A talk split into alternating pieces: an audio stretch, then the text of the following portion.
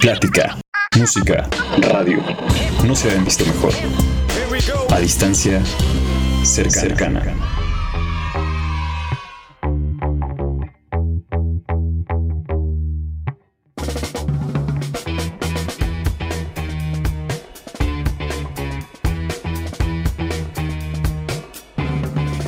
Hola, ¿qué tal amigas y amigos? ¿Cómo están? Sean todos ustedes bienvenidos a esto que es Frecuencia NAM, la estación oficial de la Escuela Nacional de Audio y Producción Musical. Recuerden que esto es a distancia cercana, la entrevista online que te parece presencial y pues todo eso es un programa oficial de NAM.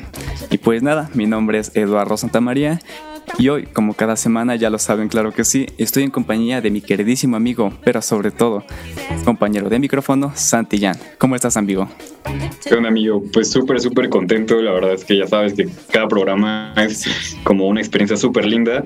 Y pues bueno, este programa no va a ser la excepción. O sea, tenemos una súper, súper gran invitada. Pero bueno, ahorita les platicaremos más, más de nuestra invitada. Por lo mientras, quiero comentarles que nos pueden encontrar en todas nuestras redes sociales. Eh, nos pueden encontrar como en enam.com.mx, diagonal radio diagonal. A su vez, también nos pueden buscar en Facebook como Frecuencia Enam. Eh, igual ya tenemos Instagram, tenemos YouTube y recuerden que nos pueden escuchar todos los miércoles a partir de las 8 de la noche por MixLR. Igual, pues bueno, eh, en nuestra página oficial tenemos ahí un botón que se llama podcast en y ahí mismo pueden encontrar todos los programas que ya hemos grabado y pues bueno, para que no se pierdan ninguna. Claro que sí, amigo. Y pues bueno, también recuerden que en esa transmisión de Frecuencia NAM eh, tenemos evidentemente la, entrevista y esta viene acompañada de programación musical. Esto viene por parte de cada invitada e invitado de, de, cada semana, por ende es diferente. Entonces, un programa bastante completo. ¿Y qué más tenemos, amigo? Bueno, pues dentro de nuestras cápsulas de este programa tenemos otra cápsula que se llama Criatura Creativa, la cual es realizada por el equipo de producción y trata de un tema en lo que personal nos pueda eh, generar algún interés y puede ser como muy variado, ¿no? Hemos encontrado eh, cápsulas como de cine, de música, de, no sé, de mil cosas, ¿no? Entonces es como súper, súper extenso este, esta cápsula. Así es, amigo. Eh, también, bueno, recordando que tenemos la cápsula de Tip Tips. Esto viene siendo por parte de cada invitado e invitada. Eh, nuevamente es diferente como evidentemente tiene que ser. Esto igualmente es un consejo, puede ser una anécdota, puede ser cualquier cosa que eh, los y las invitadas crean conveniente para compartir. Entonces, pues eso, ¿qué, qué más tenemos?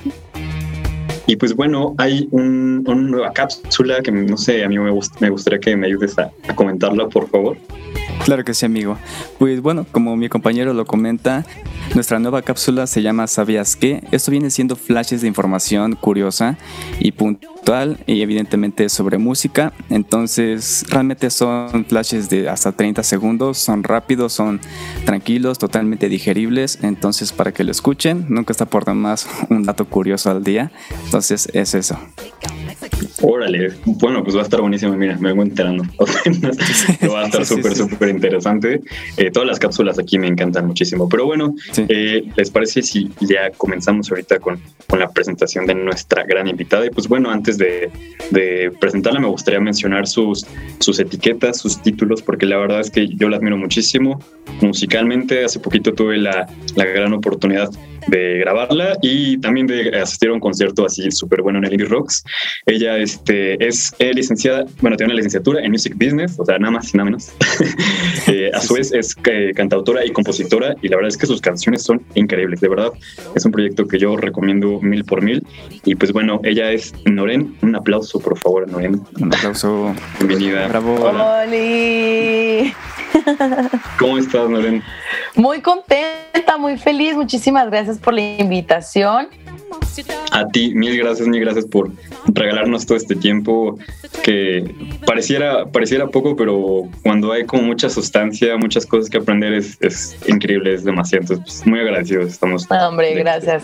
Gracias a ustedes por invitarme. No, igual aquí por tomarte un tiempo para estar con nosotros. Y pues bueno, ya, ya lista para esta entrevista. Estoy lista, estamos al 100. Perfecto. Pues mira, te comento rápidamente un poco de nuestras dos dinámicas que ya manejamos en este programa. Viene siendo algo así como un ritual. La primera sería algo que llamamos la pregunta random. Esta, como su nombre, como su nombre lo dice, viene siendo algo totalmente fuera del tema en conversación y nuevamente su nombre lo dice, puede ocurrir en cualquier momento. Eso es únicamente para romper el hielo, aligerar el mood, o sea, dar un 180 a la entrevista. Por ejemplo, podemos estar hablando de, no sé, de un disco que te gusta y de repente te digo, ok, pero ¿qué superhéroe te gustaría ser? Ya. Sí, literalmente súper random. Qué cool. Entonces, es para eso. Y, y bueno, y la siguiente sería con la cual voy a abrir ya esta entrevista y es únicamente para conocer a nuestra invitada del día de hoy, así muy muy general. Y la pregunta es, ¿quién es Noren? Así muy general. Ok, pues Noren es una, yo voy a decir que soy una chava porque yo estoy chiquita todavía, yo tengo 26 años. Es una chava llena de, de sueños, llena de, de música, de creatividad. Eh, soy, estoy devota a la música 100%, toda mi vida es musical, mi familia es musical. Entonces, creo que soy una persona alegre, soy una persona que no le tiene miedo, bueno, ya hoy en día ya no le tengo miedo al fracaso, entonces nada más me aviento y a ver qué pasa y desde que hago eso muchas cosas buenas han pasado en mi vida. Entonces creo que soy una persona, eh, como te decía, creativa, soy muy feliz y, y pues soñadora. ¿no? Creo que esas tres serían lo que mejor describirían a Noren. increíble. Y, nos consta, ¿eh? Que hace poquito estábamos platicando aquí que tuvimos la oportunidad de grabar tu sesión, que tienes así de esas personalidades que llegan y como que hasta se pintan las paredes. No sé cómo explicarlo. Ay, bello. Es así súper, súper chida y pues bueno, hasta inclusive online se siente, entonces está increíble. Y bueno, ahorita nos comentabas que toda tu familia es, este, bueno, vienes de familia de músicos. Entonces, pues tengo la curiosidad, ¿ellos fueron eh, de alguna forma un factor importante para que tú decidieras dedicarte a la música o llegaste a la música por otro lado? Claro, digo, siempre desde muy chiquita yo recuerdo, tipo, no sé, cinco o seis años, siempre ver a mi papá tocando la guitarra en las fiestas eh, familiares, ya la bohemia, ¿no? Después del bautizo, a, partir de las 12 de la noche sacaban la guitarra y todos cantábamos canciones de Juan Gabriel, entonces eh, de José Alfredo Jiménez, eh, de Marco Antonio Solís, ¿no? O sea, mi papá siempre fue como factor muy importante para todo mi desarrollo musical desde muy chiquita. Mi mamá por su parte también, solo que mi mamá no, no se dedicaba como tal a la música, pero siempre le gustó, siempre le gustó el canto, el piano, entonces desde muy chiquitos mi hermano y yo, yo tengo un hermano que también es cantante y es un duro, la verdad tiene un gran proyecto musical. Se llama Que Coluna para que lo escuchen. Eh, siempre tuvimos esta, esta escuela musical, ¿no? Desde muy niños. Eh, nos metieran a clases de teatro musical, a clases de canto, a clases de baile, o sea, siempre en el arte, siempre, siempre en el arte. Eh, me acuerdo que yo de chiquita también tomé clases de batería, me agarraba la loquera y papá quiere una batería, pues ahí está su batería y órale, a ensayarle la batería, ¿no? Entonces, desde muy pequeños tuvimos esto. Mi papá, te digo que como tal nunca, nunca formó, por así decirlo, un proyecto musical, pero siempre, siempre se eh, estaba tocando la guitarra y todo, y él estuvo en Londres algún tiempo, se fue como dos años a vivir para allá, y él iba por una beca de fútbol a Italia, le cerraron el club ¿no?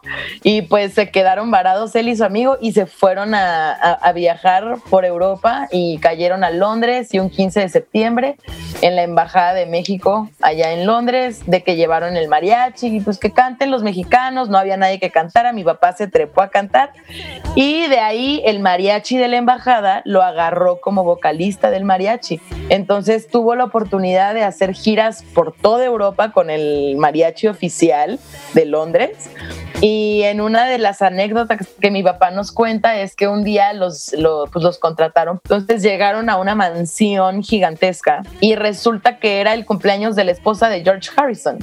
Entonces mi papá tocó para George Harrison y estaba Elton John, Eric Clapton, ¿sabes? O sea, ahí nomás cantándole a tus tíos. Ok, increíble. ¿eh? De hecho, justamente es muy, muy curioso el cómo, pues ahora sí que la música te abre muchas puertas. Muy bien dicen que esto es para los aventados. Entonces aquí lo vemos y que como el hecho de estar en el punto exacto, en el momento exacto, mira todo lo que ocurrió. Y pues qué genial, es lo que yo agradezco mucho de la música, que te abre demasiadas puertas. Y bueno, aprovechando que seguimos con esto de tus inicios, comentabas que tú escuchabas mucho canciones de Juan Gabriel, de José Alfredo Jiménez. Y bueno, más o menos por ahí va mi pregunta. ¿Tú consideras a ellos como una influencia ya en tu eh, formación musical? ¿O tienes a alguien más como un género en específico o un artista? No tanto como familia, sino ya como alguien en el medio, como un artista, un género. Claro, pues mira, yo la verdad es que te digo, yo crecí escuchando a Juan Gabriel, escuché, eh, crecí escuchando a José Alfredo Jiménez, ¿no? O sea, todos estos compositores, a Armando Manzanero, eh, Chabela Vargas. Entonces, claro que todos estos compositores repercutieron muchísimo en mis influencias eh, como artista, ¿no? Eh, yo creo que, te digo, desde chiquita siempre fue como, ay, yo quiero ser como Belinda, ¿no? Yo quiero ser popera y quiero, quiero ser como ella, ¿no? Dana Paola o lo que sea, muy pop la onda. Pero fíjate que yo sí me tardé mucho tiempo, hasta ahorita, te digo, yo llevo dedicándome a la música desde los cinco años y hoy a mis 26 años apenas encontré en qué género quiero desenvolver mi música.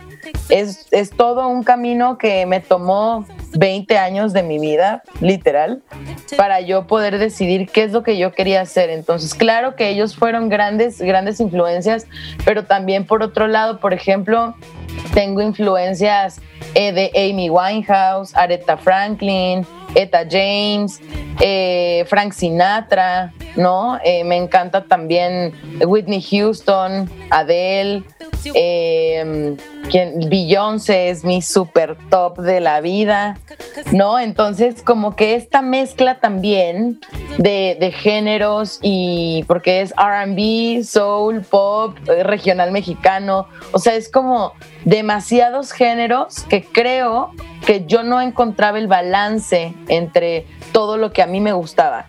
Entonces creo que apenas, apenitas, de hecho el, el, show del Indie Rocks que, que Santi fue a ver, eh, creo que fue un parteaguas y un día clave para que la gente conociera realmente quién es Noren, ¿no? O sea, ni siquiera con, con mi sencillo, con Despertar, ¿no? Como que yo siento que todavía no había logrado lo que yo quería eh, dar a entender con mi música, cuál era el género que realmente yo quería que la gente escuchara. Entonces creo que a partir del indie rocks hasta acá, ahorita, ya van a poder escuchar ahora sí quién es Noren, cuáles son mis, y van a poder palpar las influencias musicales que tengo, pero rapidísimo.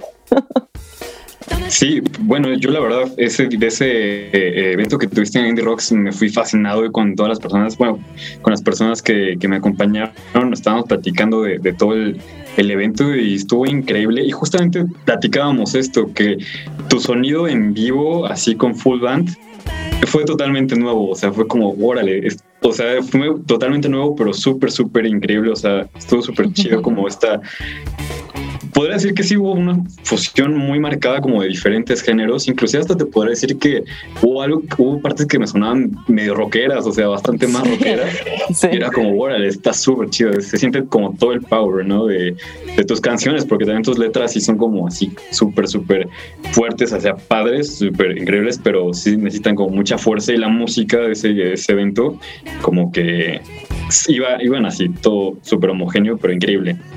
Y pues bueno, justamente ahorita comentaste algo que me causó mucha curiosidad, que inclusive lo comentaste en un inicio, y fue acerca de la, esa inseguridad, esa, ese hecho de que ya no, te, ya no le temes a la frustración. Y eso me gustaría saber cómo, cómo fue lidiar con eso. Uf, ay, mi hijo, sí, tenemos tiempo porque... sí, claro que sí. pues mira, la verdad es que te digo, yo empecé en este medio desde muy chavita, entonces creo que los profesionales de la industria musical eh, tuvieron mucho que ver tanto como para cosas positivas como para cosas negativas, ¿no? O sea, digo, no, yo, yo no culpo a nadie, yo no me arrepiento de absolutamente nada de lo que, de lo que pasó o, o dijera, ojalá esto nunca me hubiera pasado, no, para nada, porque si no, no sería la mujer que soy ahorita. Pero creo que sí tendríamos que tener mucho cuidado eh, a la hora de hablar con una persona que tiene tantos sueños, ¿no? Porque la, es súper fácil hablar y es súper fácil prometerle cosas a la gente, muy fácil. O sea, yo podría hablar ahorita y sin ningún compromiso decirte, ¿sabes qué? Te voy a hacer toda tu carrera y vamos a hacer tal, tal, tal, tal. El problema es que a veces la gente no piensa en las consecuencias que sus palabras pueden tener eh, con una persona que, que, que está hambrienta de sueños, ¿no? Entonces, eh, de chiquita, pues claro, digo, desde la cuando yo estaba en las obras de teatro, ¿no? El hecho de que siempre tenían que poner a la hija de no sé quién, porque era la hija del director de la escuela de teatro, ¿no? Eh, y a las demás niñas no nos daban oportunidad, ¿no? O no, pues porque la niña esta es güerita y tú no. O sea, ya desde ahí el racismo a todo lo que daba, ¿no? O pues sí, tal vez sí eres buena, pero no tienes el perfil, no estás flaquita, güey, no, o sea, no das. Entonces, eres el hada madrina de Cenicienta, no vas a ser Cenicienta, ¿no? Y cosas que ni siquiera te deja, no te permitían ni siquiera, eh, no te daban la oportunidad ni siquiera de demostrar tu talento. Entonces yo me acuerdo mucho que bueno, yo iba en, un, en, una escuela que se, llama, se llamaba o se llama, ya no sé, Secai, que es de Gerardo Quirós. Y yo la pasé muy bien, muy bien en, en todo el tiempo que estuve ahí, estuve dos años.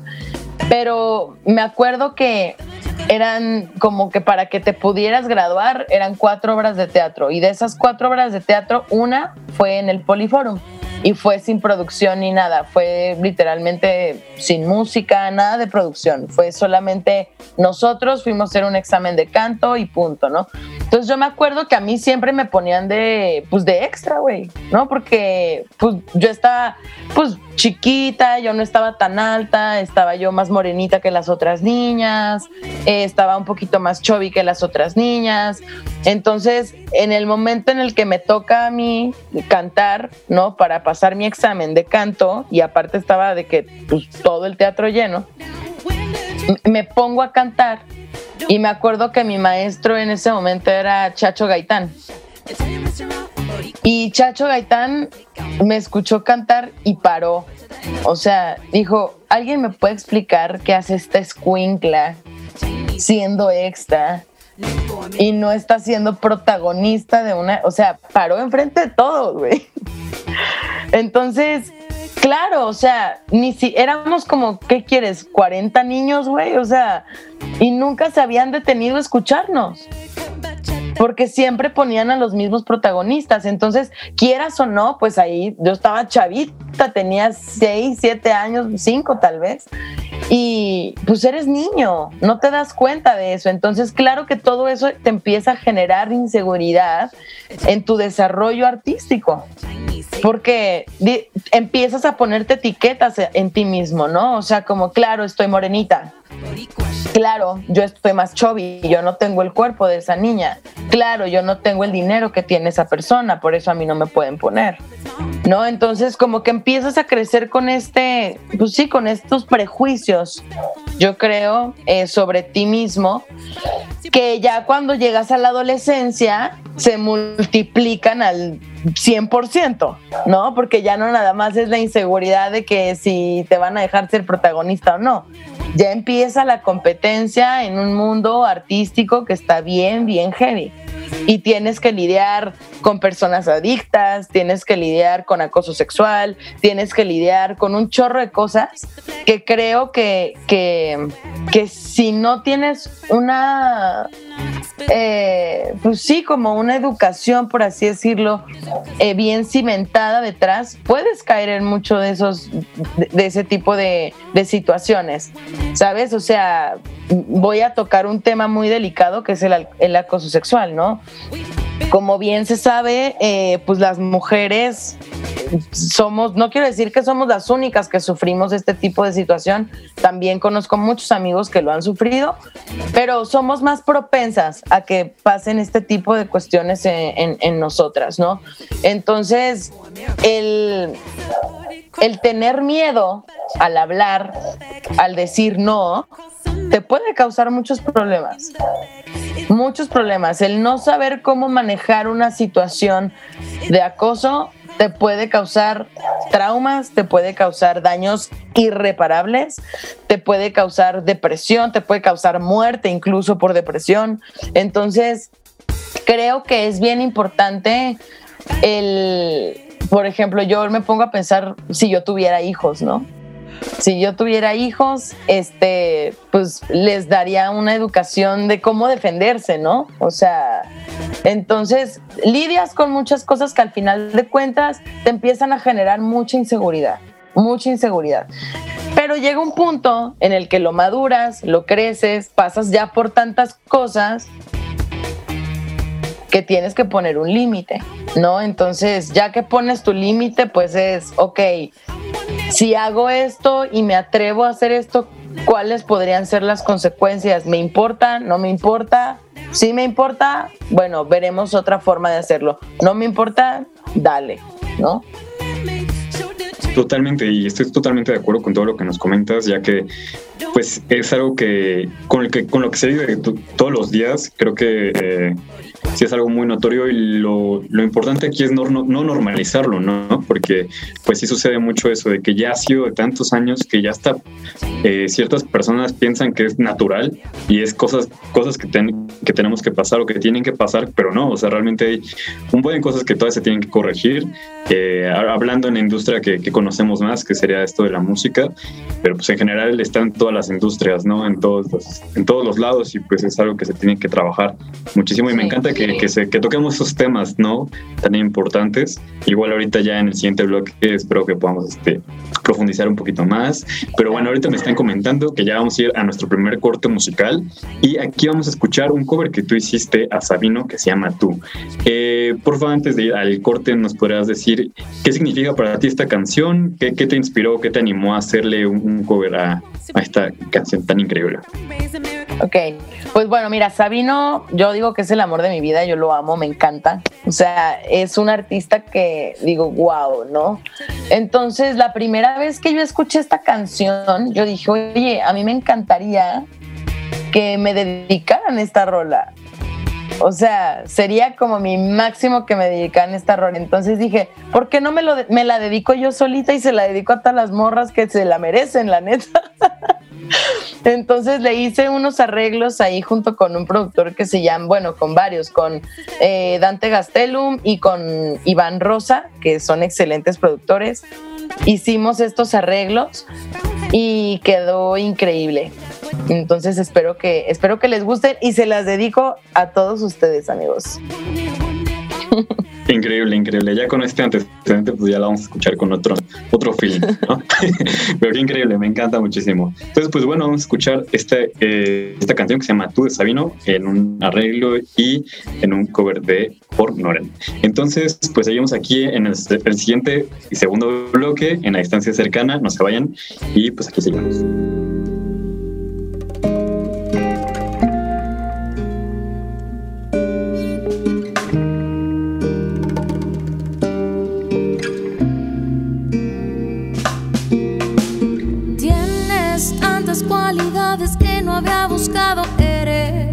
Que alguna vez yo había imaginado. Puedes hacer que parezca que todo esto es un cuento. Debes estar llena de poderes por dentro.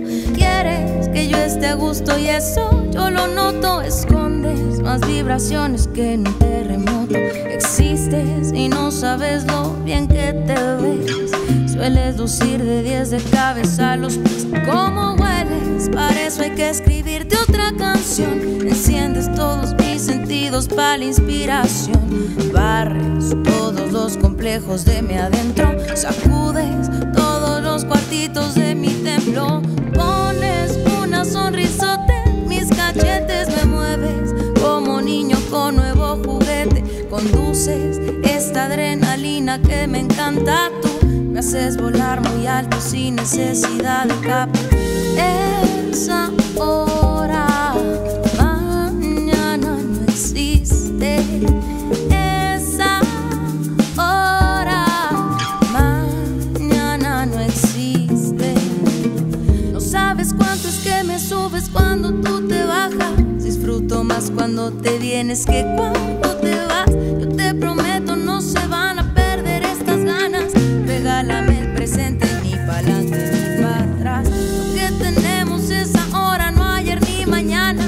Lo que te quito es lo poquito que me quieras dar. Desde que entraste tantas cosas buenas de mis sacas. Te invito a formar parte de mi realidad. Cambias perspectivas y rutinas. Planteas nuevas formas de vivir la vida. Navegas esa carabela que conquista. Rayas todos mis muritos como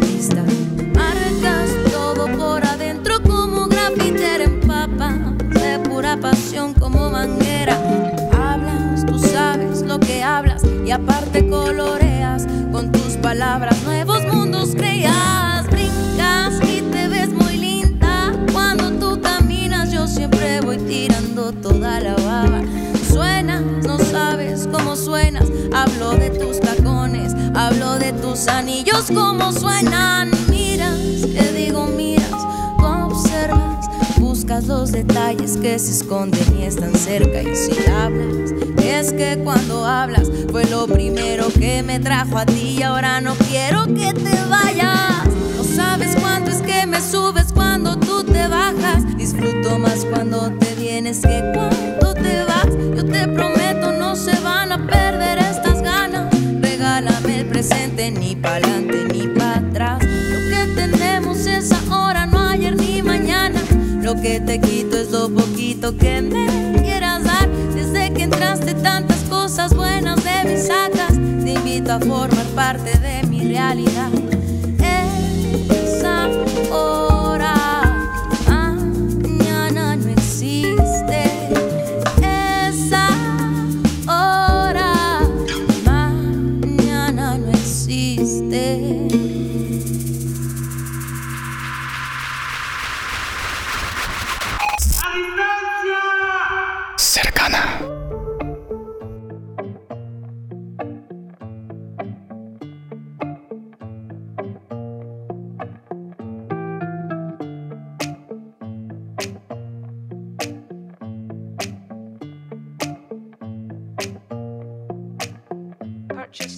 Pues bueno, amigas y amigos, estamos de vuelta en esto que es Frecuencia NAM a distancia cercana, recordando que estamos en la entrevista con Noren.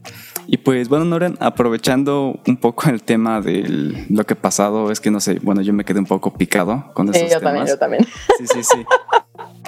Eh, aprove- bueno, aprovechando todo eso lo que nos contabas, a mí me gustaría saber, no sé si esto cuente como pregunta random, pero mi pregunta es, tú, Noren de 26 años, ¿qué le dirías a la Noren de 7? Ush, me vas a hacer llorar.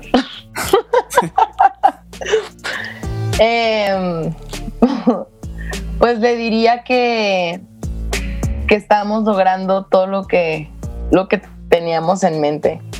Ay, amigos, es que me agarran en un, en un espacio muy sensible de mi corazón.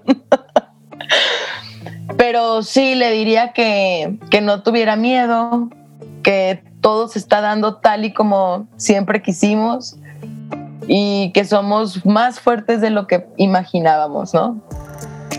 Yo creo que eso, eso sería. Qué increíble. De verdad, ahorita que igual este, hiciste esa pregunta, Lalo, así fue como, wow, esto muy... Estoy, estoy llorando, güey. Escuchaste, yo casi lloro también. Sí, yo también, no sé. Pero es que yo creo que sí es importantísimo como que el constantemente como ponernos un poquito o, lo que hemos hecho no en la mesa y realmente ver Sí, ¿no? cómo, Como cómo hemos crecido. Exacto, totalmente, porque luego lo, olvidamos y andamos por la vida así, solo existiendo, haciendo cosas padres, quizá eh, cosas interesantes, pero no nos felicitamos por todo lo que hemos avanzado, ¿no? Eh, entonces es importantísimo hacerlo, que debe ser como una, una constante. Y pues bueno, eh, entrando también un poquito en los temas de, de composición, me encantaría saber un poquito... Eh, ¿Tienes alguna especie de ritual cuando compones? ¿O tus composiciones cómo llegan? Pues mira, eh, anteriormente yo nunca había, bueno, sí había tomado clases de composición, pero no como como muy formales, ¿no? Entonces digo, mi primera canción creo que la hice igual como a los 5 o 6 años y era pues muy de muy de niña, ¿no? Entonces, creo que yo sí creo que es algo con lo que uno nace.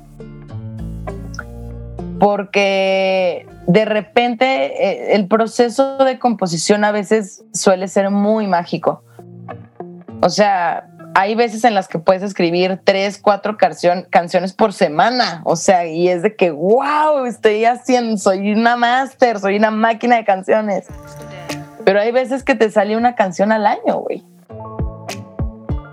¿Me entiendes? Entonces, em, tengo, te digo, yo tomé un, campamento de, de, composición en Ontario, California, en donde nos llevaron a muchos compositores como para darnos tips acerca de la composición, pero yo sí creo que hay una gran diferencia entre un compositor como tal, en un compositor-compositor, y un cantautor, yo creo. ¿Por qué? Porque el compositor, compositor se dedica a componer canciones y a vender canciones y a componer rolas para otros cantantes. O sea, su, su labor es componer muchísimas canciones. Entonces yo supongo que ellos ya tendrán ahí su, pues, su método de composición, ¿no? Para que le salgan tantas canciones está impresionante y qué padre. Digo, wow, yo admiro muchísimo a los compositores que, que, trabajan de compositores. Y creo que, por ejemplo, yo me voy a encasillar ahora sí en un, en un género que se llama cantautor, que nos pasa mucho porque tengo muchos amigos también que, que son cantautores y coincidimos siempre, ¿no? O sea, hay veces que nomás no, no te sale. O sea, por más que te la estés pasando dos horas, tres, cuatro, un día entero tratando de exprimir tu cerebro para que salga una canción, hay veces que no sale. Y hay veces que te va a salir una canción bien pinchona, ¿no? O sea, bien X, o sea, como, pues la neta no está tan chida la rola, pero pues bueno, ya. Y creo que eso también ayuda a desarrollar eh, esta parte de, de composición. O sea, el estar escribiendo canciones, aunque estén medio pinches, tú escribes la canción hasta que te salga algo. Porque es empezar a, poner a trabajar el cerebro, ¿no? Entonces, yo como tal, sí, eh, yo tomé clases con, con un compositor que admiro muchísimo, que se llama el David Aguilar. En algún momento tomé clases con él y, pues él me enseñó a, crear un método de composición que me sirviera a mí. ¿no? O sea, sin copiarle realmente a nadie, o sea, sino algo con lo que yo me sintiera cómoda. Entonces, eh, armamos este método literal como personalizado, porque yo decía, sí quiero, o sea, quiero que mis canciones sean directas, pero que tengan un valor, ¿sabes? Que, que no nada más digan como, pues bueno, yo me siento triste y pues sí, sí, está, eh, no sé, me siento triste y te amo, no me dejes, mi amor, ¿no? O sea, que es X. Pero otra cosa es si tú escuchas, por ejemplo, las composiciones de Fernando Delgadillo, ¿no? O sea, son letras súper profundas, güey. O de este español que se llama El Canca, no sé si lo ubican. Gran compositor, incluso las canciones del David Aguilar. O sea, para mí, Eco del David Aguilar es la rola más, o sea, mejor hecha del planeta Tierra. es una obra de arte esa rola, ¿no? Entonces yo decía, ¿cómo, ¿cómo es que ellos le hacen para darle ese valor a su obra? O sea, que no nada más escuche, pues, güey, te quiero y te amo y te extraño, mi amor, no te vayas, por favor, te adoro, ¿no? O sea, no solo eso, incluso también las canciones de banda. Uf, o sea, las canciones de banda son extremadamente llegadoras y tienen un valor agregado muy heavy, güey. En cuestión de composición son impresionantes. Entonces, eh, yo lo que, lo, que empecé a desarrollar con, con, David para que algo fuera mucho más fácil fue empezar a leer muchos poemas, empezar a leer muchos, muchos poemas, eh, tener como esta parte de de poder poner en mis propias palabras cómo diría yo esa frase, por ejemplo, ¿no? Y empezar a, extender mi vocabulario, eh, pues sí, para, para, encontrar más palabras que me pudieran ayudar a, completar mis canciones, ¿no? Y que tuvieran un peso chido. Espérenme que Entonces, creo que, que sí, eso principalmente creo que fue como mi método de, de composición ahora y claro que hay una gran diferencia. O sea, antes si tú escuchas una canción de antes de Noren, pues sí está padre, pero si escuchas una canción de ahorita vas a decir, what? O sea, sí hay una gran diferencia. Ok, sí, sí, claro, ¿no? O sea, eso, yo también creo que el proceso de composición pues va, por así decirlo, como madurando. Como tú misma dices, a lo mejor las piezas de hace unos años no son la misma que ahorita, a lo mejor no tienen la misma profundidad y ese tipo de cosas. Y, y bueno, ahorita yo tengo una pregunta, aprovechando que seguimos con este tema de la composición. Bueno, más que pregunta es como me gustaría saber tu opinión, que dicen que en el momento que tú compones, ese es tu verdadero ser, o sea, no le puedes mentir. Ya nos comentaste un poco de esto, pero me gustaría como profundizar en eso, o sea, ¿tú crees eso o... Pues mira, yo la verdad creo que tienen toda la razón, o sea, eh, hay veces, incluso fíjate, hay veces que, que me da miedo escribir una canción. O sea, me ha llegado a pasar a decir, ok, esto es lo que siento, pero no sé si quiero escribirlo así, porque la gente se va a dar cuenta de lo que estoy sintiendo, güey. ¿Sabes? Entonces, pero luego yo me pongo, por ejemplo, como consumidora, ¿no? Como consumidora de música. Eh, si yo escucho,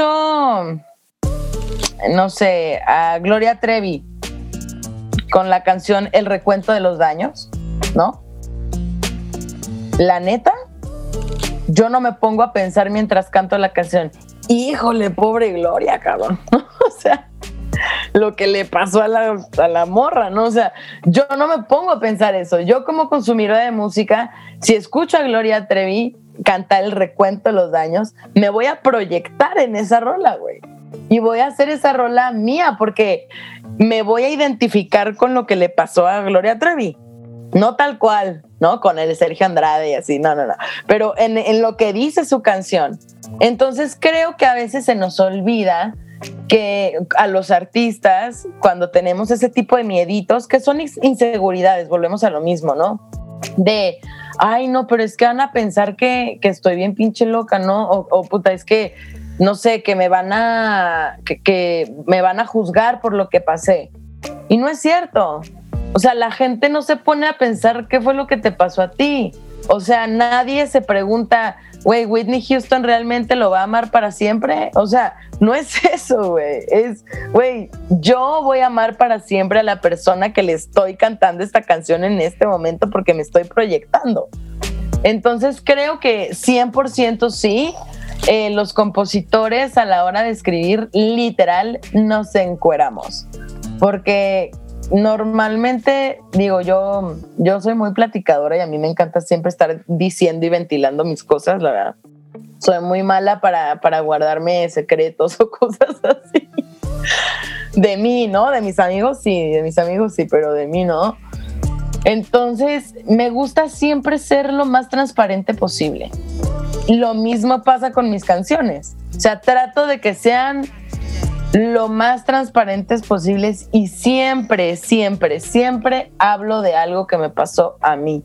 O sea, nunca he compuesto una canción que, bueno, sí una, solamente una y fue como un ejercicio con el David Aguilar que hicimos una canción, pero creo que es la única canción que es ficticia y me costó mucho trabajo y justo le dije a David, le dije, quiero hacer esta canción porque quiero probar ponerme en los zapatos de alguien más, ¿no? O sea, porque, y está cañón, o sea, la neta está bien heavy, bien, bien heavy, pero, pero sí, yo creo que, que los cantautores a la hora de escribir una canción es lo más sincero que vas a escuchar que existe en, en como humano, ¿no?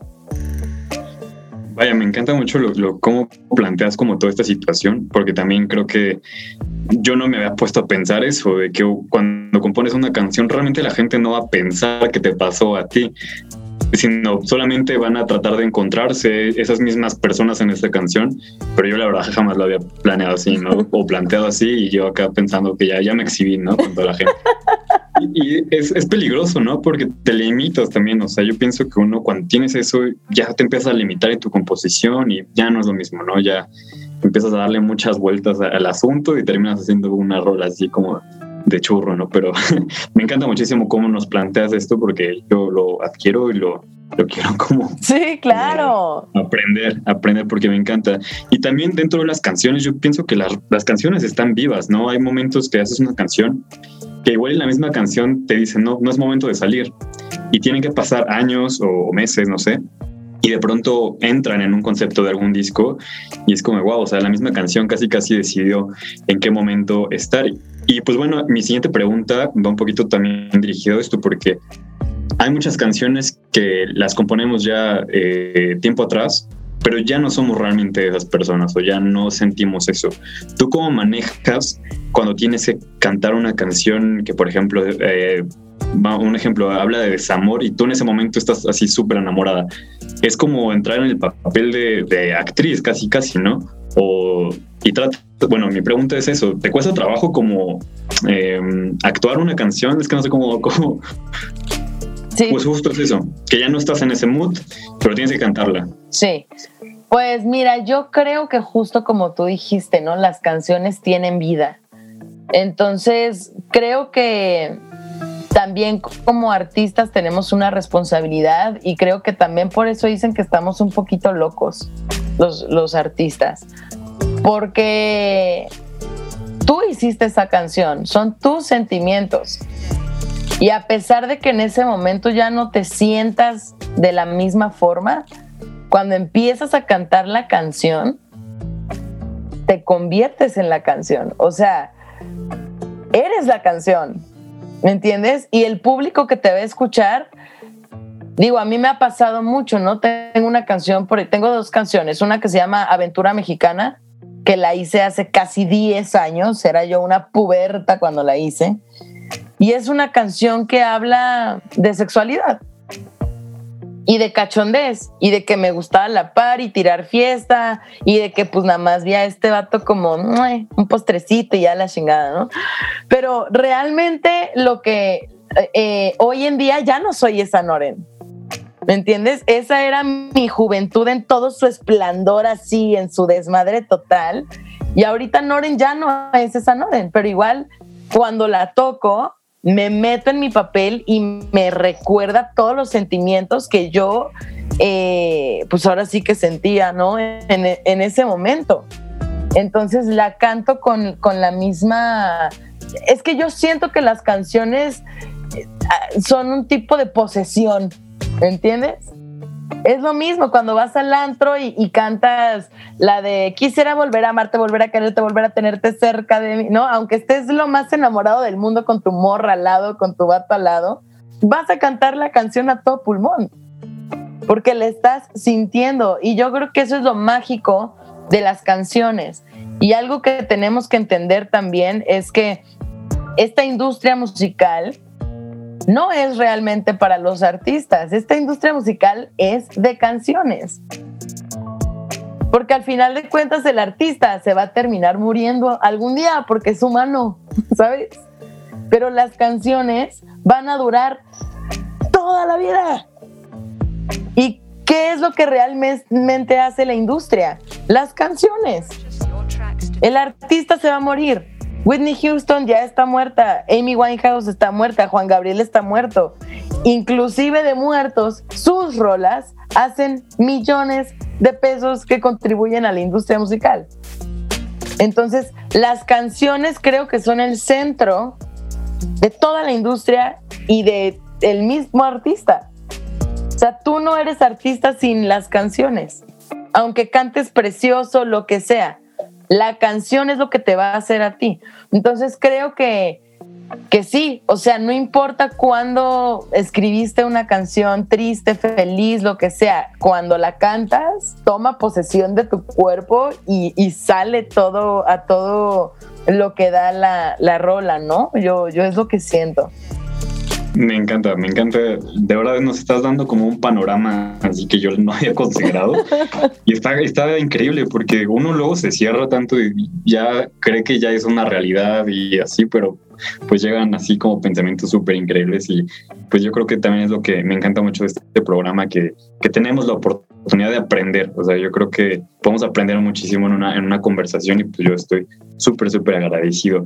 Pero bueno, me comentan que ya vamos a ir a nuestro segundo corte musical y vamos a escuchar una canción tuya que se llama Despertar. Eh, antes de ir a, este, a esta canción, ¿podrías contarnos un poquito más eh, sobre esta canción? ¿Cómo, ¿Cómo nació? Claro, Mira, voy a ser súper breve. Despertar es una de las canciones más fuertes que he escrito en toda mi vida porque se le escribía a un exnovio que falleció. Y si ustedes le ponen, ya la ven con ese contexto, la canción cambia muchísimo. Entonces, eh, ya con esta breve explicación que les di, ustedes van a poder entender mucho, mucho más la rola, ¿no? Y, y literal, pues van a poder descifrar el mensaje que, trae la canción eh, detrás, ¿no? Entonces, es una canción bellísima, es mi primera canción eh, en Spotify, es una canción que dio pie al proyecto de Noren y es una canción que quiero y respeto muchísimo y pues espero que, ustedes también eh, la disfruten tanto como yo. Totalmente.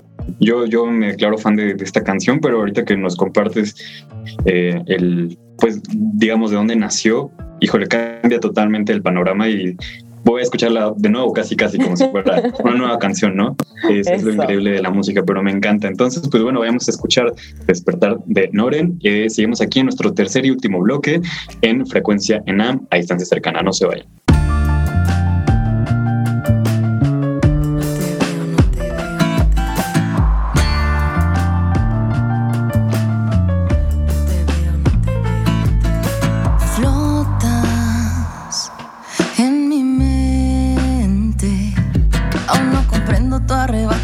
Blancos que falló. ¿Cómo te sentías? No te costaba platicarme de ese infierno en tu interior.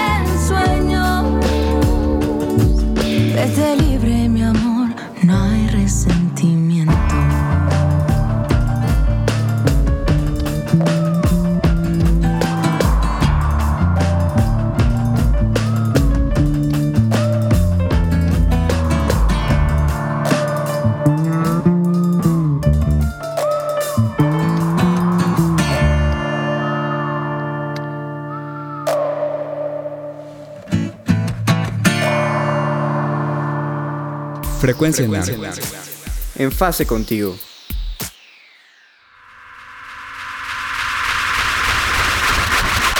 A distancia cercana. Y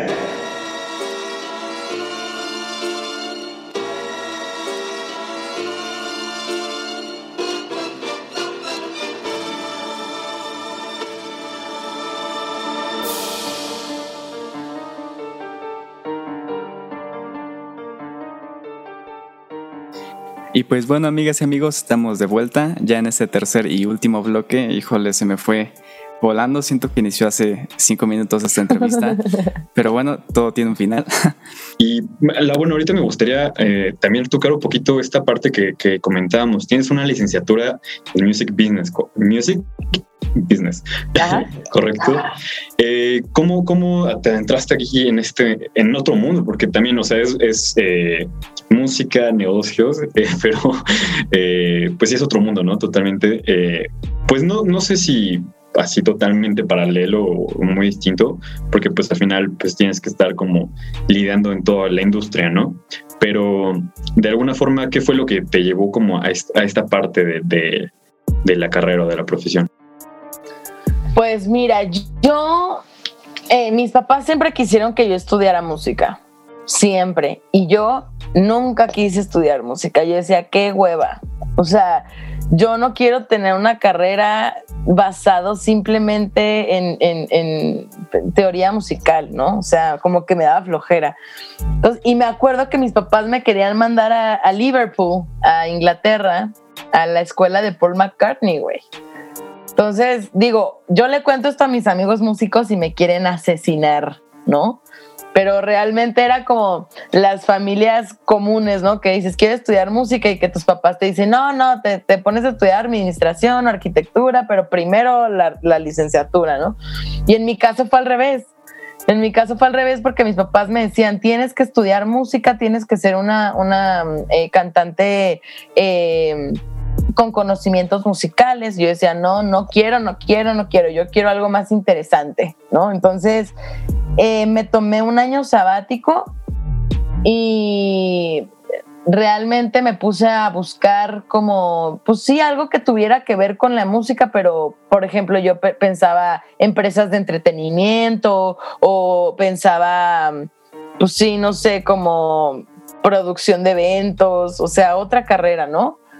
Y me encontré con Music Business. Entonces, este, me acuerdo que al principio cuando descubro que existía algo que se llamaba Music Business, yo dije, yo quiero eso, ¿no? Y, no, todavía no estaba la carrera, estaba un diplomado y mi mamá me dijo, no, ya, carrera o nada. Y a los tres meses ya abrieron la carrera, me inscribí y creo que fue la mejor decisión que pude tomar en toda mi vida.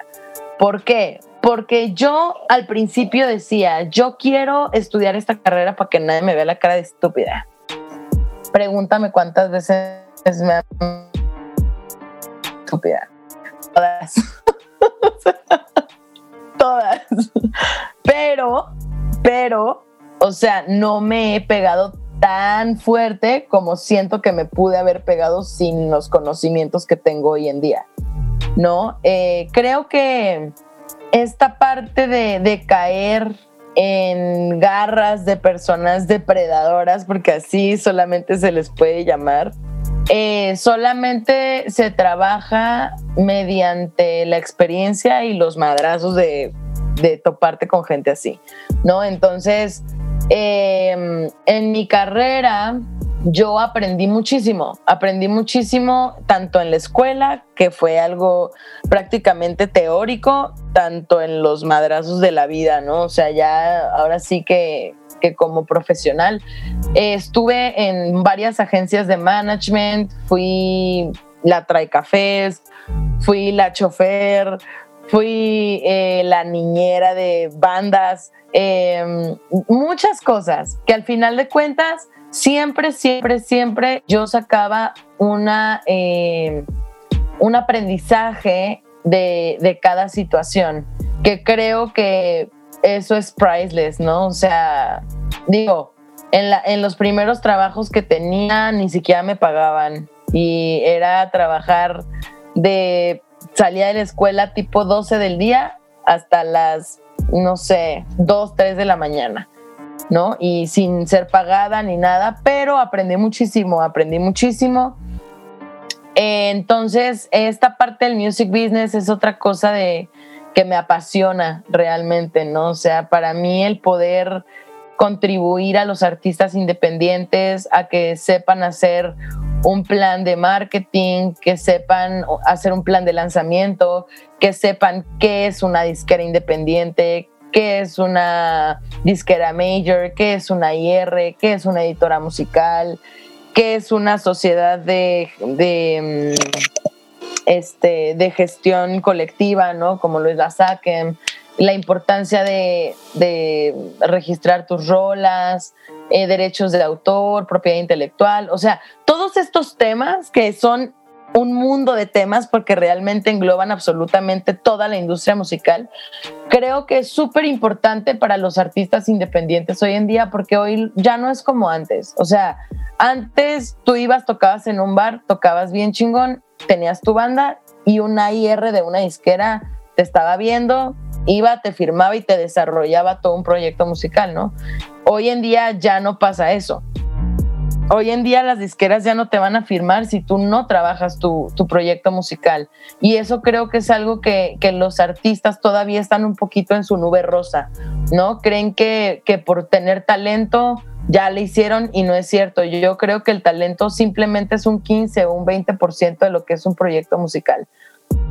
Eh, Hoy en día los artistas, eh, creo que sí existe cierta ignorancia, lo digo con todo el respeto del mundo, eh, a, todos estos temas de la industria musical, porque te digo, o sea, piensan que simplemente por el simple hecho de ser talentosos y de ir a tocar al Multiforo 243, ya se les van a abrir un chingo de puertas, ¿no? y no es así uno tiene que, hacerla hoy en día de manager, de AIR, de productor musical, de productor ejecutivo para pagar una la nota para tu proyecto musical, de director de video, de creador de contenido.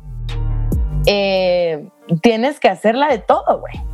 Entonces, creo que, y a mí me pasó con artistas que yo, yo manejaba, eh, los artistas por, por, porque tú les des asesorías, ¿no? O, simplemente porque te pongas la camiseta de manager, piensan que tú les tienes que hacer todo el trabajo, que por eso eres el manager. Y no es cierto.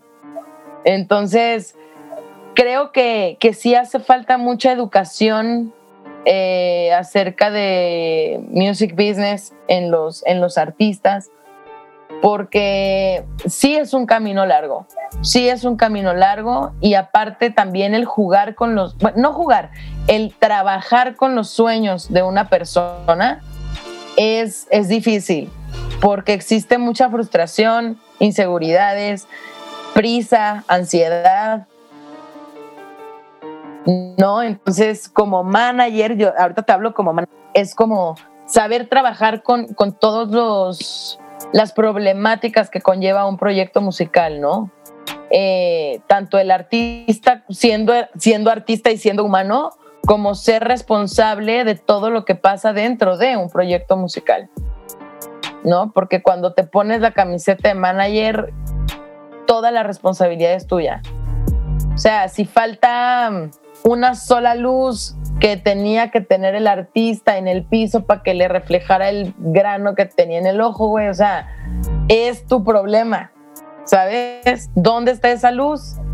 No está esa luz, es tu pedo y tú pagas, ¿no? O, no sé, eh, el tema de los pagos con todos los proveedores. O sea, sí es, es una responsabilidad bien, bien grande. Es una responsabilidad muy grande tienes que saber lidiar con gente fea, con gente ojete, la neta. Tienes que tener muchos, muchos, perdón por la palabra, pero muchos huevos para, para y, carácter para enfrentar a, personas que se quieren pasar de lanza seguido, ¿no? Porque aparte esto es de, diario, o sea, no es de que, bueno, de 10 personas uno es ojete, no, o sea, de 10 personas nueve y medio son ojetes, ¿no? Claro, ¿no? Sí, de como comentas, y en eso tienes mucha razón. O sea, yo he, escuchado mucha gente que dice eso mismo, que este medio es demasiado pesado, hay mucha gente pues mala onda, casi casi hay que ser como de piedra para que a lo mejor no nos afecten, porque queriendo o no, yo, yo veo que a lo mejor uno sí es como fuerte, pero queriendo o no afecta uno que otro comentario. Entonces uno tiene que tener como esa mentalidad de la gente es así y pues eso. Y bueno, considerando que tienes ya toda esta formación del music business como artista, esa es otra pregunta que también suelo hacer mucho y me interesa tu respuesta. Eh, teniendo todo esto en cuenta, ¿en qué punto de tu carrera, ya sea musical, del music business, consideras que estás y qué te falta? Ok, pues mira, en cuestión te voy a hablar primero como artista y luego te voy a hablar como personalidad de la... Yo bien Géminis, bien doble cara, ¿no? Si de acá soy artista y acá soy personalidad de la industria musical. Eh, como, como artista me hacen falta mucho. Como artista me hace falta mucha disciplina.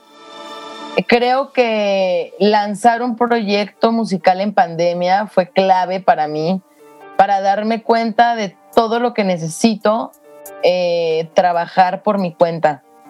Eh, creo que como artista me hace falta un poco de estructura, bueno, no un poco, un chingo de estructura, la verdad.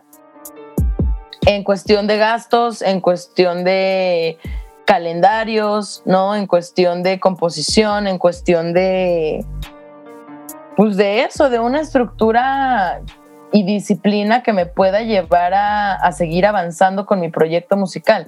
Por ejemplo, obviamente también yo sé que no todo depende de mí. O sea, ahora que, que lancé Despertar, yo tenía planeado ya tener un EP terminado para estas fechas. Pero por cuestiones justo de, de personas que, pues en las que yo podría decir que creí que al final de cuentas valió para pura madre, pero aprendí mucho. Eh, hay veces que yo soy muy creyente del universo, ¿no? Y, y de Dios. Entonces, muchas veces nosotros hacemos planes, muchos planes, como queremos que todo se haga. Pero de repente llega el universo y te dice, no, mi ciela, tienes que aprender todavía y tienes que hacer un chorro de cosas te falta para poder crear este camino para ti. Entonces, hoy aprendo a ser paciente, hoy aprendo a perdonarme, hoy aprendo a no frustrarme y no exigir cosas que no están bajo mi control y, soltar, soltar y, dejar fluir todo lo que tenga que llegar a mí porque yo no tengo que estar porque persiguiendo un sueño, ¿no? Yo tengo que trabajar por mis sueños, yo no tengo que estar persiguiendo nada. Las cosas llegan a mi vida como tienen que llegar y la verdad es que estoy muy contenta con el desempeño artístico que, he tenido hasta el día de hoy. Eh, creo que, que Noren como, como artista es muy grande, sí lo creo, creo que es una gran compositora, creo que es una gran cantante. Y creo que está llena, llena de, de emoción y llena de ganas de llegar a donde, a donde ella quiere llegar, ¿no? Incluso yo tengo aquí un Dreamboard que tengo acá, que está ahí, que incluso hay un Grammy, hay un Grammy que está ahí pegado enorme. Hay muchas cosas de las que yo quiero eh, en mi vida y creo que, que todo es posible cuando, cuando tú estás bien de aquí. Cuando tú estás bien de aquí y estás en paz contigo, creo que todo es posible, siempre. Entonces, con trabajo, con disciplina y con estando enfocado en, tus objetivos, creo que, todo puede suceder. Y ahora como, como personalidad de la industria musical, ahí se voltea, ¿no? Así. creo que Estoy muy orgullosa, la verdad, de mí, porque hace poquito también eh, mis planes eran otros, amigos. Mis planes eran quedarme aquí para toda mi vida y, tener muchos, eh, mucha chamba por aquí. Pero hace poquito me llegó la oportunidad eh, de irme del país con trabajo y me ofrecieron la dirección de una disquera independiente entonces creo que esto se lo aplaudo a mi Noren de Profesional Music Business, porque creo que soy una chava que siempre ha, mm, ha sido muy transparente. Ha sido muy transparente cuando yo sé que a un artista le falta demasiado y yo no puedo hacer absolutamente nada por, por ese artista, prefiero hablar con la verdad, ser transparente y decir no puedo contigo, o sea, no te voy a poder ayudar. Eh, incluso he tenido, he tenido el, el, pues sí, como la oportunidad de tener incluso proyectos que a mí no me gustan en lo personal, pero sé que podrían llegar a tener un potencial en, en algo y tal vez no los agarro como manager, pero sí los, los agarro para ayudar a desarrollarlos. Más bien yo creo que mi labor en esta vida como profesional de la industria musical, eh, music, o sea, literal music business, es el desarrollo artístico. Es algo que me apasiona muchísimo. Es algo que, que me gusta porque creo que el tener este tacto con los artistas, yo siendo artista, es bien importante.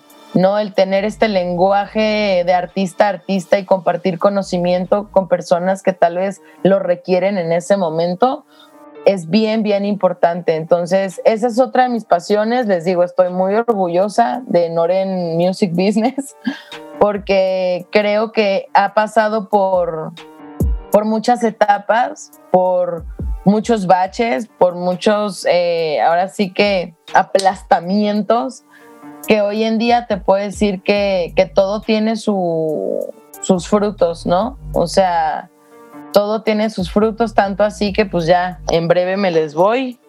Y soy muy feliz, soy muy feliz con esta, con estas dos Norens. La verdad.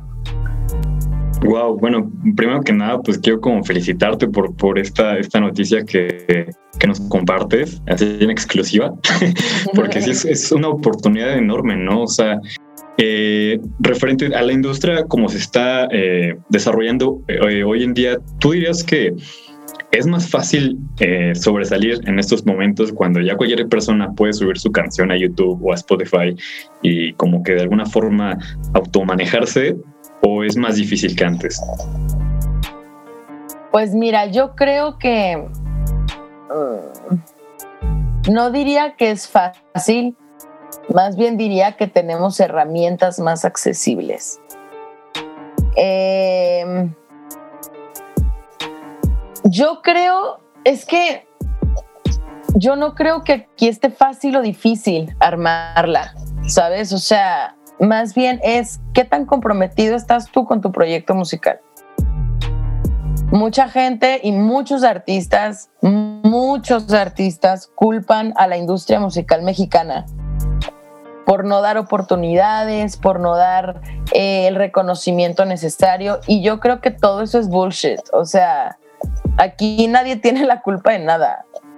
Aquí tú eres responsable de tu proyecto musical, brother, ¿sabes? O sea, aquí a ti te toca hacerte el, el RP, güey, de tu proyecto, el salir y buscar esas oportunidades, el salir y hacerte un nombre allá afuera.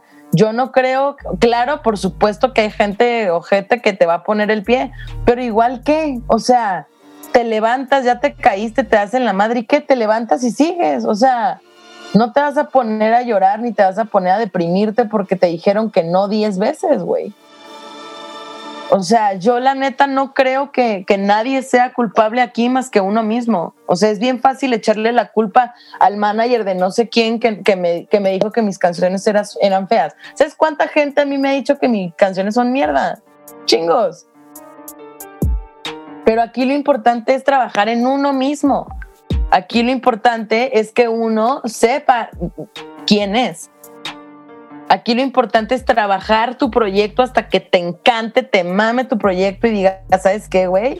O sea, me vale tres kilos de caca, güey, lo que digas tú, tú y tú. A mí me encanta y yo voy a vender algo que a mí me gusta. Y ¿sabes qué? Va a funcionar pero siempre y cuando tú estés seguro de lo que tú quieres. Cuando uno no está seguro de lo que quiere, le echamos la culpa a, todo el mundo, menos a nosotros. Siempre. La industria musical mexicana no me deja crecer. No es cierto, güey. Eres tú.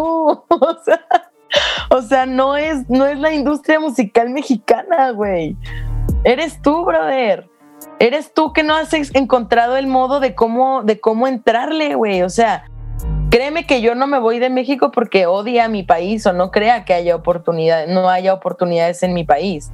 O sea, yo, yo le pedí al universo esto que me está pasando en este momento.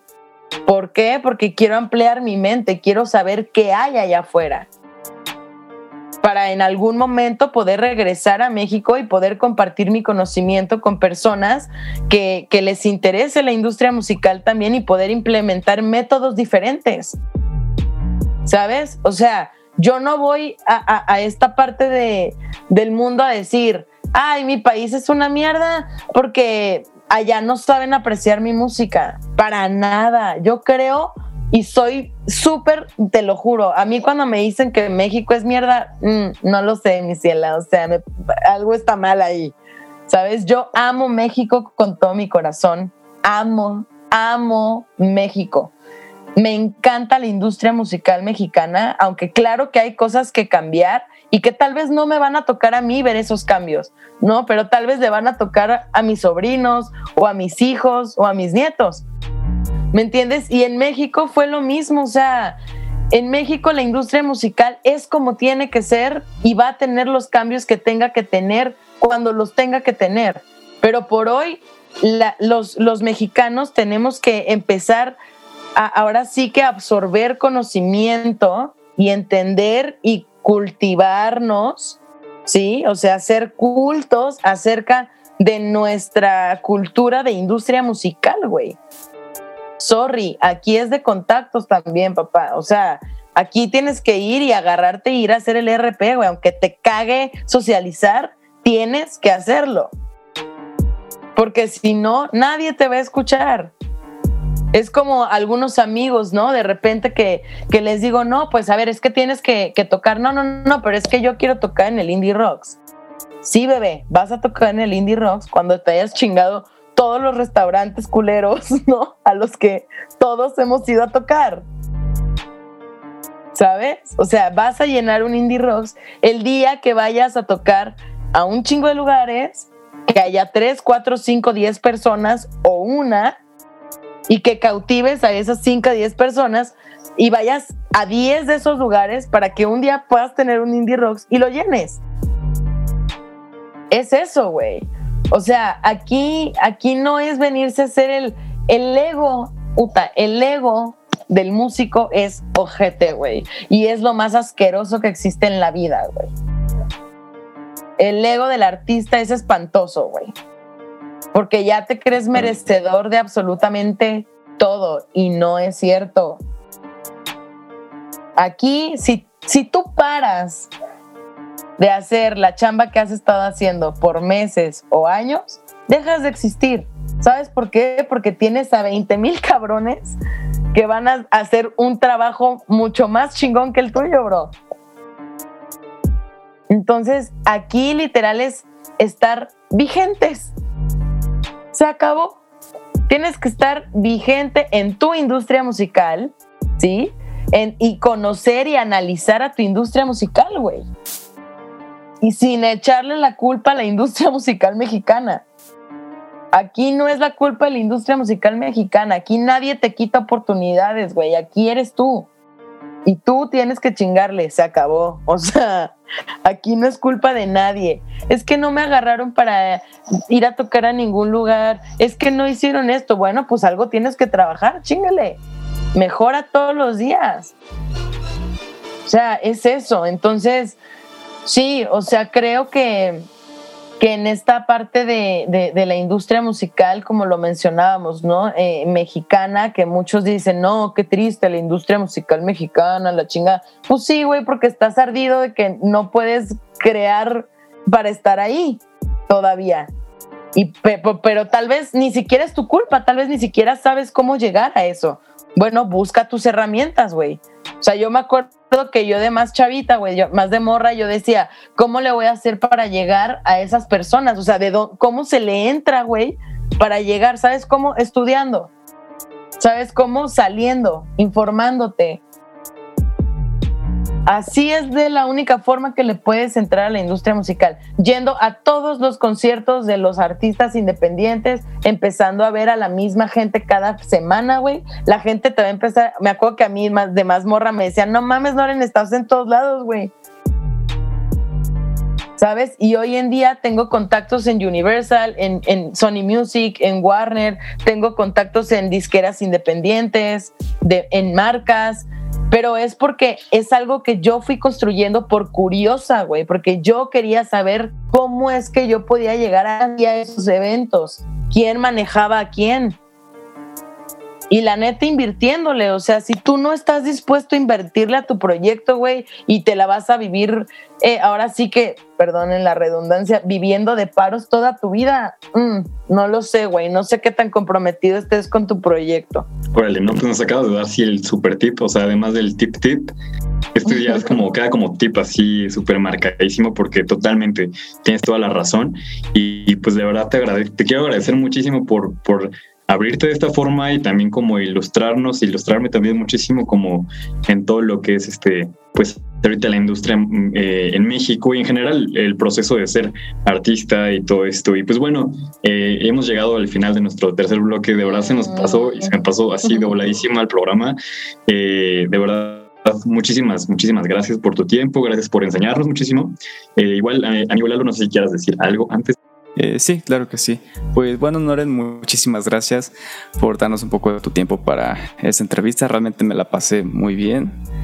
Eh, no te voy a negar, estaba un poco nervioso al inicio, pero mira, qué, qué cómodo es hablar con una persona así y pues te deseo lo mejor. Ay, muchísimas gracias amigos. No, de verdad, qué bonito programa, qué chido que den espacio a artistas independientes justo para esto, ¿no? Para cultivar eh, conocimiento en personas que pues tal vez no saben y no tienen las herramientas de cómo llegar a esto. Y pues también invitar a todo el público, si tienes un eh, proyecto musical, quiero que sepas que me puedes escribir a mi Instagram, que es arroba soynoren, y puedo echarte la mano con algunos consejos, si es que así lo requieres, y estoy dispuesta a, a contribuir a esta industria toda mi vida, ¿no? O sea, la neta, entonces Muchas gracias por el espacio, amigos. De verdad, qué, qué bonito, qué bonito programa. Gracias a, todos, eh, a todo el equipo por, por su invitación y también la pasé muy chido, amigos. Muchísimas gracias.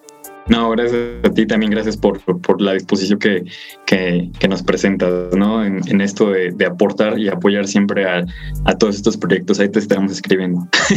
claro que, sí. Bueno, nos acabas de comentar tus redes sociales, pero igual nos puedes eh, decir dónde te podemos encontrar también eh, o cómo te podemos encontrar en Spotify, claro. YouTube, por favor, para que te, claro. busquemos. En Spotify estoy como Noren, N-O-R-E-N, ese es mi nombre real y mi nombre artístico. En, Instagram me pueden encontrar como arroba soy Noren. Y en, en YouTube como Noren Luna. Perfecto. Pues bueno, ya sabemos dónde escucharte. Ahí estamos súper, súper al pendiente. Te deseo sí, muchísimo, muchísimo éxito en todo lo que venga, en los shows que tengas por acá. Pues ahí nos estaremos viendo y pues con todo ahí. Eh, estoy como muy emocionado de qué es lo que se viene con, con tu proyecto musical. Y pues en nombre de todo el equipo, de verdad quiero agradecerle a todas las personas que también igual hay unas personas que están en el proyecto que no están ahorita aquí, pero pues igual quiero agradecerle a todas estas personas que nos están apoyando en este proyecto. Y pues bueno, ahorita vamos a escuchar para cerrar nuestro bloque una canción eh, que igual le hiciste un cover de Jorge Drexler que se llama Asilo. Esta canción para ti, eh, ¿qué significa? Esta canción simplemente hice el cover porque se me hace una canción extremadamente bella y me llega mucho. es de esas canciones que escuchas y se te pone la piel chinita, ¿no? Entonces hice este arreglo con mi amigo Iván Rosa, que Iván Rosa es un excelente productor.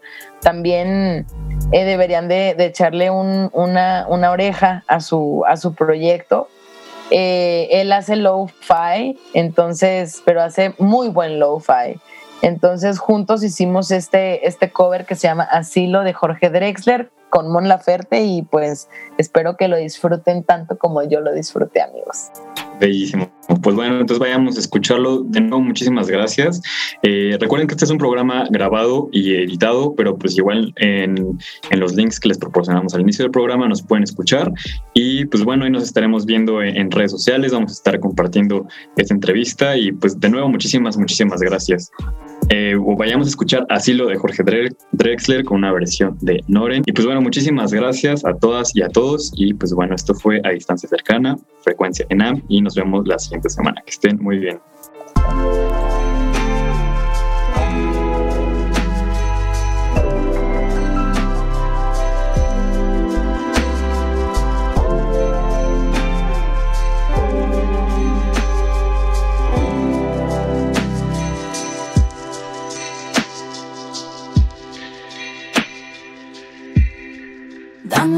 Noche de asilo en tu regazo. Esta noche, por ejemplo, dejemos al mundo fuera. Abre tus brazos, ciérralos conmigo dentro, solo unas horas y luego, cuando amanezca, yo pondré una cafetera y habré llevado esta nube hacia otro cielo de nubes pasajeras. Si el sueño pierde pie, resbala, queda colgando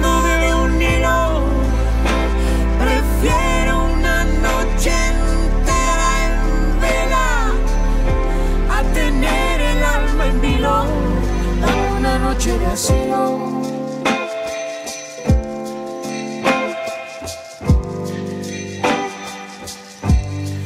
Dame una noche de asilo. Dame un remanso. Yo te daré lo que tengo. Este amor que no me explico. Pasan los años y sigue espaldas del tiempo Quiero que me hables del tiempo, que te desnudes, como si fuera algo corriente, como si verte desnuda no me aturdiera tan sistemáticamente. Tu piel me sea desconocida, me deje siempre intranquilo